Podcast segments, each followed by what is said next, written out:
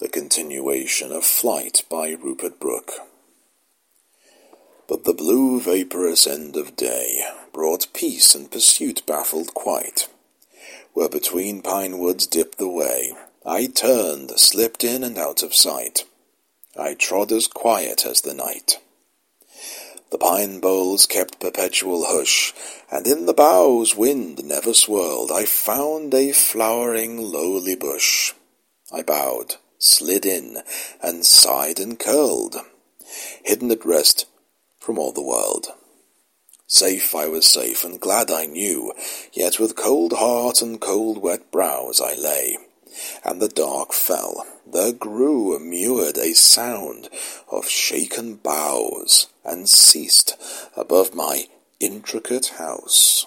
And silence, silence, silence found me.